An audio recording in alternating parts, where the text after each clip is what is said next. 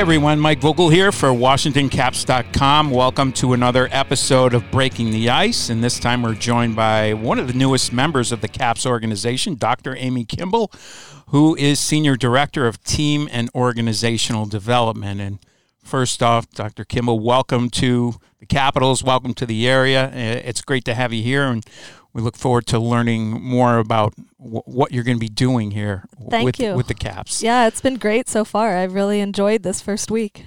Um, you, you bring a an abundance of education and experience to this job. A couple of master's degrees, a PhD, 10 years and two Stanley Cups with the Pittsburgh Penguins, five years with the New Jersey Devils. Uh, I, I think this is an underappreciated area of, of the game and, and really of sports and, and athletics um, that you deal with, the mental aspect of it. So I'm, I'm very intrigued and interested to, to hear about how you, you came to this as, as a career path and, and how early, because it, it seemed like really right from maybe even undergraduate that this was something that, that you had in mind and, and just were, were driven t- to get to. It was. I actually knew my junior year in high school that this Wow. is what I wanted to do. So it, it does go way back at this point. Um, I was uh, I did three sports in high school, and so I was very passionate about sports and athletics. And I was taking a psychology class, and I just thought everything about the mind was fascinating. And one day I was reading a magazine article. It was written by a sports psychologist, and it was the first time I knew that that was even a profession that existed. And so it was something I was interested in. I told my parents, they bought me a book, and then I was hooked after that. Um, what what sports did you play? I played basketball, soccer, and softball. Hockey didn't exist in my hometown. Wh- what is your hometown? I'm I'm from Yeah. Evansburg, Pennsylvania. Okay. It's in the middle of Pennsylvania. So halfway between Philly and Pittsburgh, I Um, guess. pretty much, yeah. Yeah. Okay. Um, how how was it that you came about getting started professionally? Because I know you do stuff outside the realm of sports as well, but how did you get started? I guess with with the Penguins, or what was your entree? Yeah, so after grad school, so I went to University of Tennessee, and then I applied for different jobs, and I got a position at um, medical sports medicine center in Pittsburgh, and they were the medical providers for the Penguins. And then after about a year, I was there. They called and asked if I would come to their development camp and do a mental training talk for their players. So I did that, and then there's the coaches were in there, and they'd asked if I start working with the team. And honestly, I didn't know a ton about hockey. Like I'd watched it before and seen it, but I didn't know a great deal. Um, so over the last 16 years, there was a lot of learning that's taken place, but it was a great opportunity, and I was appreciative of it. I feel like too that in, in this game, especially now, um, there, there's obviously 32 teams in in the league um, this year.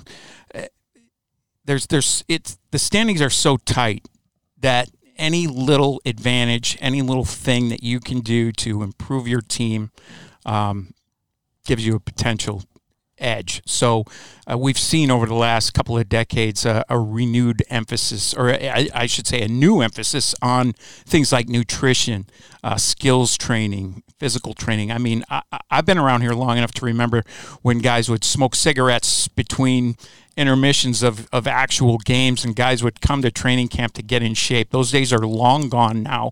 But it, it, it's just always seemed to me that attention to the mental aspect of the game has lagged. I mean, I- I've talked to hundreds of players over the years, and um, if I had a dollar for every time somebody talked about confidence and how important it is, or mental aspects of the game, and, and you know, some guys are more dialed into it than others for sure.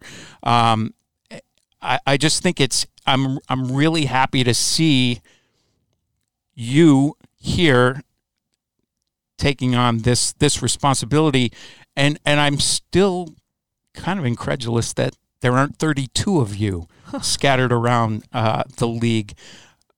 How important is it that, that we start paying more heed to to what goes on between the ears of, of these athletes? Well, yeah, it touches on a lot of what you say. It's definitely grown, and this is about. I'm about to start my 16th season, so it's grown a lot since I began. Where it is more commonplace, and more teams do have somebody that they use, but it's certainly not every team, and it's not consistent either. And what I find is that a lot of times at the beginning, it used to be thought of, oh, if you have a problem, go talk to somebody about it. And my approach is much different. Like, let's work on the mental aspect of your game to prevent problems from occurring. So much like if you need to get stronger, you'll go to the weight room a little more often. It's the same thing if mentally you need to get tougher, you need to work on it as well. And I think athletes are starting to realize how important that mental side is, particularly as you go from one level to the next. So if you're going from juniors or college to the minor leagues or the minor leagues and you finally get your shot, that you realize you might not have been challenged as much at the previous level. And so now it's time to really work on that part of your game. And so that's part of why they brought me in is to really help with those transitional times and with the younger players.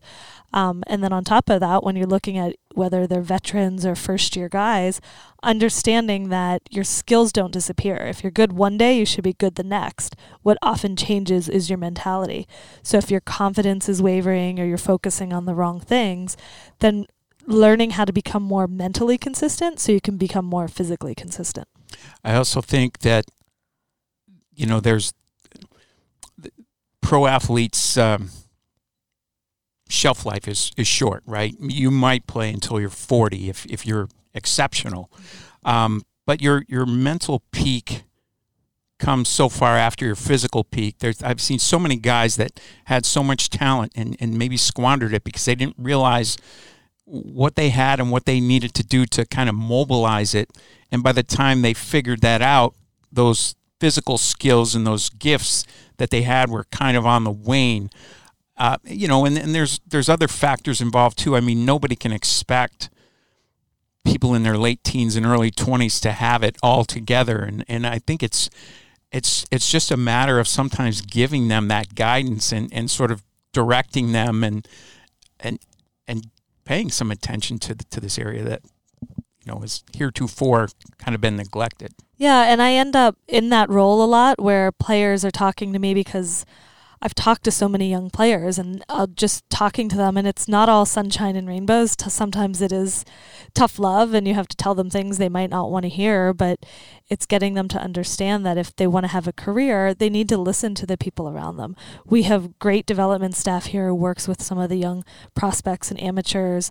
And then when you look at the coaching staff in Hershey, and here's Washington as well, everybody's trying to do their best to develop this player. But then at some point, it's up to the player to really listen to what's being said, being open to it, even if it's not what he wants to hear, recognizing that they're looking out for his own good and trying to get him to be the best that they can be. And so I'll be part of that process of talking to them and giving them that advice and helping them through things. Sometimes it's off the ice things too. So maybe they're looking for a present for their girlfriend and they need somebody to talk to that about, or trying to figure out how to um, rent a car. Little things like that yeah. that they may have never done if they hadn't lived on their own before. And so just having someone that they can turn to if they're struggling that they trust and kind of has, understands what they go through. That's a great point too, because I, I think hockey players are pretty good about integrating younger players into the mix.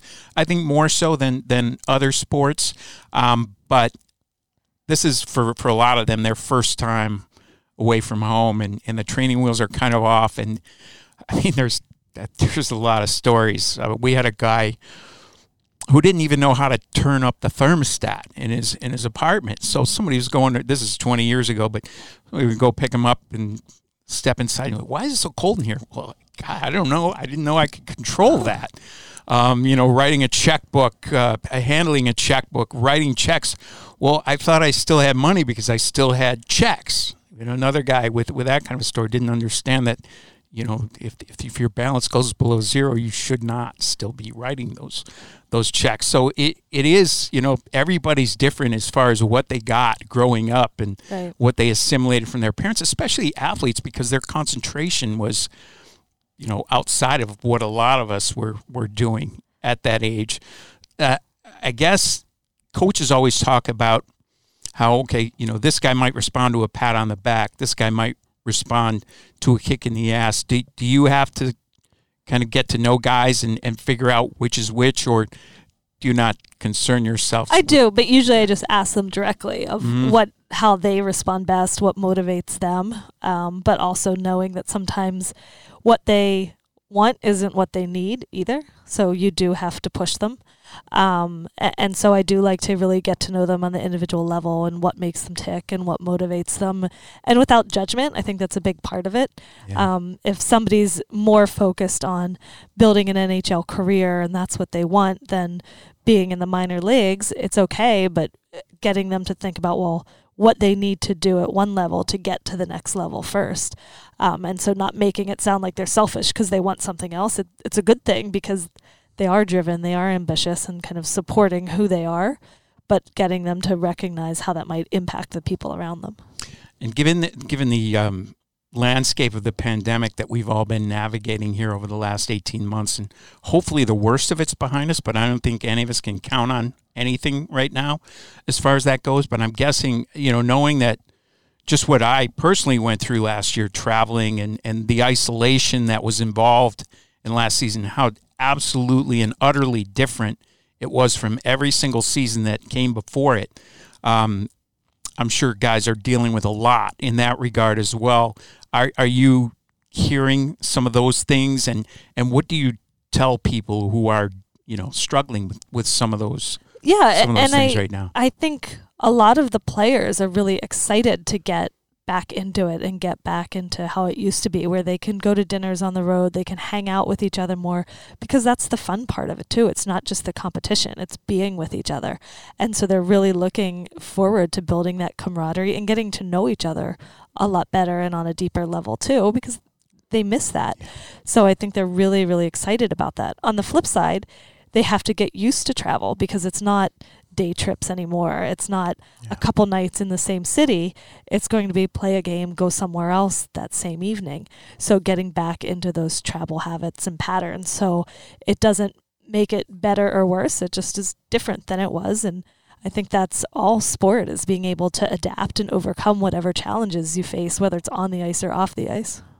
We, we've also started to pay a lot more attention to recovery um, over over recent years. We you know, a lot of times now um, will stay over uh, on the west coast rather than fly back and take the red eye back and you know guys are landing and they might have had a fitful nap on the plane and now it's you know eight o'clock in the morning and the day is starting but I mean you didn't really sleep. What do you what do you do? We, we we typically stay over in that situation and fly home fully rested the next day but I think there there needs to be some some attention paid to, to mental recovery as well. I mean, you lay down to go to sleep at night. If you just lay there and look at, at your ceiling and, and don't move a muscle for eight hours, sure your body didn't your body rested, but your mind is still racing through that. You're not going to be refreshed or, or, or you're not going to feel good at all.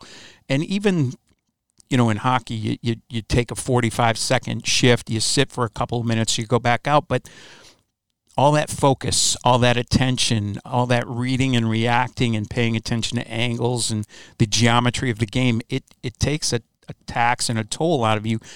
Do we need to be more mindful of how guys are recovering mentally as well as physically from you know, maybe from shift to shift, but certainly from game to game. Yeah, and definitely that the post game period is really important of how they just decompress everything.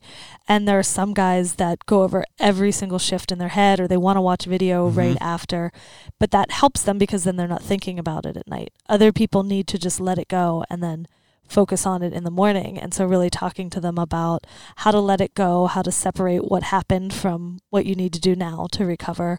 Um, some players I'll work with deep breathing or mindfulness and meditation and encouraging those kind of things. Other players I encourage journaling to just get everything out of their head, get it on paper so they can get a good night's sleep. But there are lots of techniques they can do to help them clear their mind and allow them to fall asleep. But it it's definitely a thing that a lot of players struggle with is that going to sleep after playing a game and being amped up that whole time. So physically they're tired, but mentally their mind's always racing. So giving them that as a skill. I mean, we just saw Jonathan Drouin came out. Um, the Montreal Canadiens the other day mentioned that he took last season off because he'd been struggling with insomnia and anxiety, which I mean, in the, in these times, I think we can all relate to that.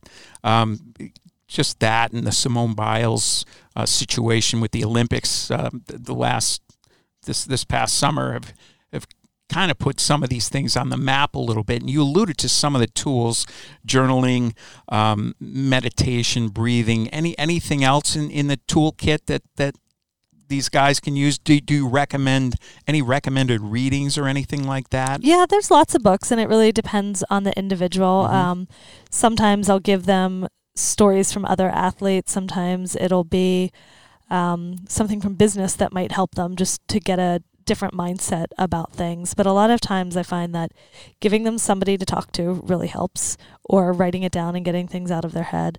Um, there's different apps like Headspace and Calm are Yeah. great apps for teaching people how to just slow everything down and control their mind. So I recommend those. And then doing different cognitive behavioral techniques with them to teach them how to change their thoughts a little bit. And that's often what I find is that if somebody's an anxious person, that's just that's okay. They they might be just wired to worry a little bit, but teaching them how to turn it off when they need to, but then also when they have those worries, how to process them in, in a way that's helpful for them too. So it's not necessarily a bad thing if they're like that, but they need to learn to control it a little bit. So giving them those skills because sometimes people just say, "Oh, calm down, it's not that big of a deal," but they're never taught how to do that. So Yeah, I'm a big fan of Mindspace myself. Um, what what were your big takeaways from from the ten years with with Pittsburgh and the five years with New Jersey? Because two completely different situations there. The Penguins were in the playoffs pretty much every year during your time there, and they won the, the two Stanley Cups. And and you went to New Jersey, and that's a rebuilding situation, and they've they've absolutely made some some headway there, but they're still kind of on the climb, uh, trying to get to where they want to be. I learned winning is hard. It's not that easy and the culture of the team really really matters. And so when I was with Pittsburgh, they had a great culture. They knew how to win. They had standards and it was throughout the organization from the top all the way down and everybody just knew the detailed matters, the habits matter, your competitiveness in practice and in games, those things were important and it was just an expectation. And coming into New Jersey, it was kind of rebuilding some of that because it was it's a struggle when you are seeing losing more than you are winning. And so kind of building that culture through the draft and the people that we brought in and recognizing that when you are drafting players, it's not just you're drafting a bunch of good players, you it's the people behind it as well. And so you're not just building a group of players, you're building a team. And so looking at the characteristics and identifying those characteristics ahead of time because it does matter. The the culture of the team, that desire to win and how hard it really is to win, that all the little pieces add up into making a difference. Yeah, and I'm glad you brought up culture. That's another thing I had on my list here. Um, how would you define culture and, and uh, what goes into not just building it but maintaining it once once it's there? Because it, so many times when there's a coaching change or a change in the general managership of a team, you'll hear, "Well, we, we thought our culture deteriorated a little bit. We need someone who's going to come in here and sort of shore that up for us." to me, culture is the shared values and behaviors. So the things that are really, really important, and then how that influences how people act and behave and the choices that they make. And so you might say, we value competition and that's something that we want to be part of our culture. But the behaviors of people might not be aligned with that. So, really, what you say and what you do when there's an alignment that's what your culture actually is. And so by recognizing here's what's important to us, here's what is going to help us to win, and then making sure the behaviors of everybody are aligned with that. That's how you build that culture. Are there ways to build in sort of daily reminders, whether it's these, um, whether it can be images around the, the locker room or in the hallways, you know, as you're going out to the ice. I see things like that in, in places like Detroit, um, places that, that where they know a little bit about winning. Yeah, well, of course, there's you could put words in your locker room and you can put images all over, but those are just words and images. Mhm. It's what you live and what you do. Ted Lasso is a great example of it. He's got the word believe up there, but it's getting everyone to buy into that and believe it. So it's not just the word that's up, it's how you go about putting that in your daily life. And I think it's from the leadership of the team, it's from the coaches, it's from management. everybody buying in and holding people accountable and enforcing it. And from my everything that I've heard about this organization and the people I talk to, they have it. They have what it takes. And so then it's just sustaining that over time and making sure it's always there. Um, and I, the culture here seems to be really an amazing place. Yeah, it hasn't always been that way. I, I can say, but yeah, for sure, it's it's it's gotten we, we, we it's gotten broken a couple of times, but they they've managed to to shore it up, fix it, and yeah, I think it's I think it's pretty good right now. Um, and I know you you had mentioned drafting um, earlier too. But even even that, have you have you any experience going to the the combine in in Buffalo? Yeah, I went once, and and years ago, before I think they started administering um, the psych tests, which I understand they, they do now. And I, I thought the whole process is, is kind of fascinating. It's, it's, a little bit bizarre on on some uh, angles, but it, it makes sense to me that you would want to have a little bit of a window into the minds of these guys. It's such a crazy thing where you're trying to take 17 and 18 year old athletes and project what they're going to be like at the age of 22, 23, not just as, like you alluded to earlier, not just as athletes, but as humans and as, you know, character and, and, and things like that, that, that matter. Um, because you're basically placing bets yeah. on, on these guys and what goes into that, trying to divine which of these guys, because, you know, as it stands now, if, if you're hitting around 28, 30%, you're doing quite well. And it just seems like if you could nudge that up to around 35%, then you're you've got that competitive advantage that we talked about a yeah, little bit and earlier. it's it's hard. So I've been involved in the combine probably for about 10 years now, um, interviewing the players and also doing the, the psychological profiling. And it is hard because they are 18 year olds, but there's certain things you look for that you want in a player, and then there's certain things that are red flags. And so if some of those red flags come up and as your scouts do their due diligence, if they support what you're finding too, then you have to take a step back and say, is this somebody we want to bring in our organization? Maybe they're not a maybe they're not a bad person, but maybe it's somebody who you don't think is going to reach their potential because they're not a hard worker, they're not coachable, they don't have the ability to manage stress, whatever those flags are. And so it's really understanding that. And then just making sure it is the type of person that you want that isn't going to be bringing negativity into the locker room. On the flip side, too, I look for characteristics that could make a player maybe a diamond in the rough. Is there something? Yeah. Is he an extreme leader? Is he super competitive? Is he coachable? Does he have a growth mindset? So there's certain characteristics you look for and say, this guy has what it takes to make it. And so you might take a chance on him over somebody that maybe doesn't have those characteristics. So it might not jump players huge amounts in the draft, but maybe if you're choosing between a couple players, it could make the difference. And scouts will tell you you can't you can't really coach hockey sense and you can't coach size. Um, it's difficult to improve skating by a great amount. You can in, improve it by degrees do you ever come across someone that you think maybe has a red flag or even two that oh, yeah. you think could maybe be smoothed out with a little a little hands-on work? Yeah, like there's certain things maybe somebody doesn't handle stress well and then that would be my job. So we're you can still draft somebody who maybe isn't resilient because he's never been taught that. So you just know ahead of time if I draft someone, here's his profile, and then once we interact with him, I just know I ahead of time I need to start working with him on developing these skills. So there's certainly some skills, particularly when it comes to the mental aspects, that can be worked on and can be proved and doesn't mean that you shouldn't draft this player. It's just information. If we draft him and we want him to be successful, we're going to have to stay on top of this. On the flip side, there's characteristics like competitiveness that I'm not so sure you can develop yeah. over time. I look at my kids and I can tell which ones are very, very competitive and which ones maybe not as much. And so I think by the time they're 18, you already have a sense of what kind of competitor they're going to be. And so that would be something, if somebody was low on competitiveness, that might be a bit of a caution for me uh, also just the way things work in the NHL, where you've you've got you know every team has eighteen or twenty scouts.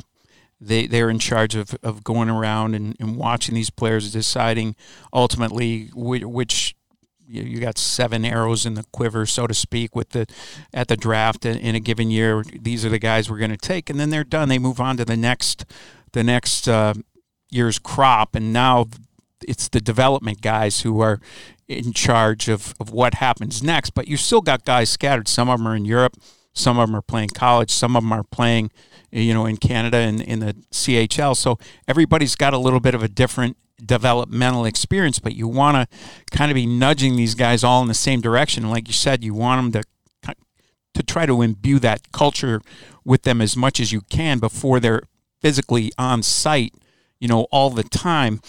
But then even when the development part is done, if you get them to the NHL, now you've got another group of of people to work with. So there's this these opportunities for disconnect along the way from drafting to developing to the finished NHL product. Are there things that you can do to kind of smooth that process and and maybe bridge that that gap that that can occur between a guy like from from say Ross Mahoney to the development guys to Peter Laviolette?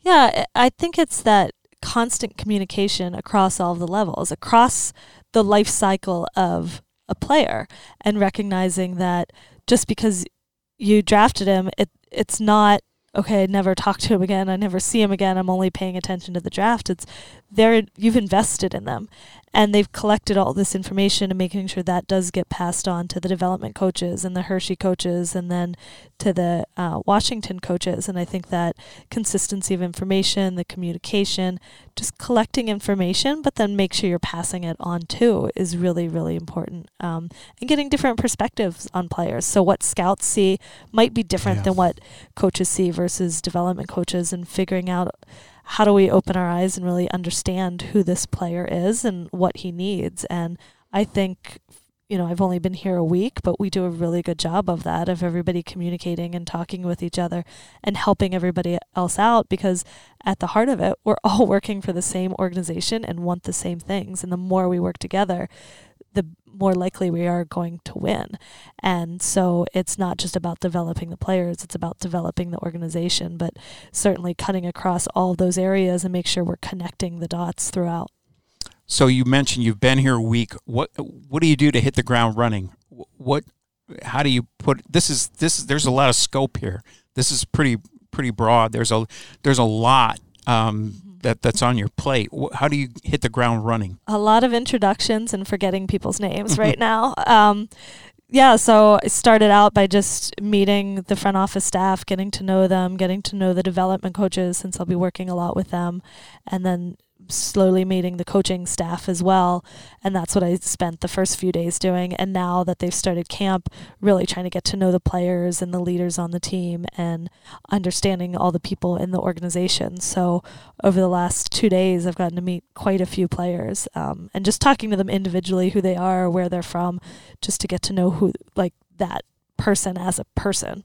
Um, and so that's what I've done. And then just started looking at what are the habits we have, how do we report things, what kind of things happen going on are going on and figuring out what needs to be tackled first. So this first week is more learning and observe and observing and absorbing everything that I can and then I'll really get down to business next week. And then as this as the season plays out, I I, I understand you'll you'll be spending some time in Hershey, obviously, um, some time here. How, how, do you envision that um, playing out over over the the season? Because obviously you've been doing this for a decade and a half now. Yeah, there's ebbs and flows throughout the season. So I'll probably visit Hershey at least once a month, probably more early on just to get to know them and typically what I'll do is I'll go into Hershey. I'll probably do a presentation for the team. So I talk to the coach about what's happening, if there's something that the team needs. It might be team building, it might be something more about the culture or the mentality of the team. And then I'll be available to meet with individuals. And then probably a similar setup um, in Washington as well tends to be more at the individual level or working with the leadership group or even the coaches too. So it really just depends on what they need and being available to be a support system and a resource for them. But you've also doing some work with the U.S. Um, Olympic team, the the women's Olympic team, which I, I, think is is incredible too. What what goes into that as far as obviously that the the two or three weeks right around the games will be the, the most intense part of that. But what about between now and then in terms of do they do, do any of those athletes reach out to you? Do you have ongoing conversations and whatnot with the staff and and, and those uh, yeah, players as well? So that's been a phenomenal experience. I started with them in February and I've really gotten to know the the women that are involved and the coaching staff as well. And so they start residency October 1st.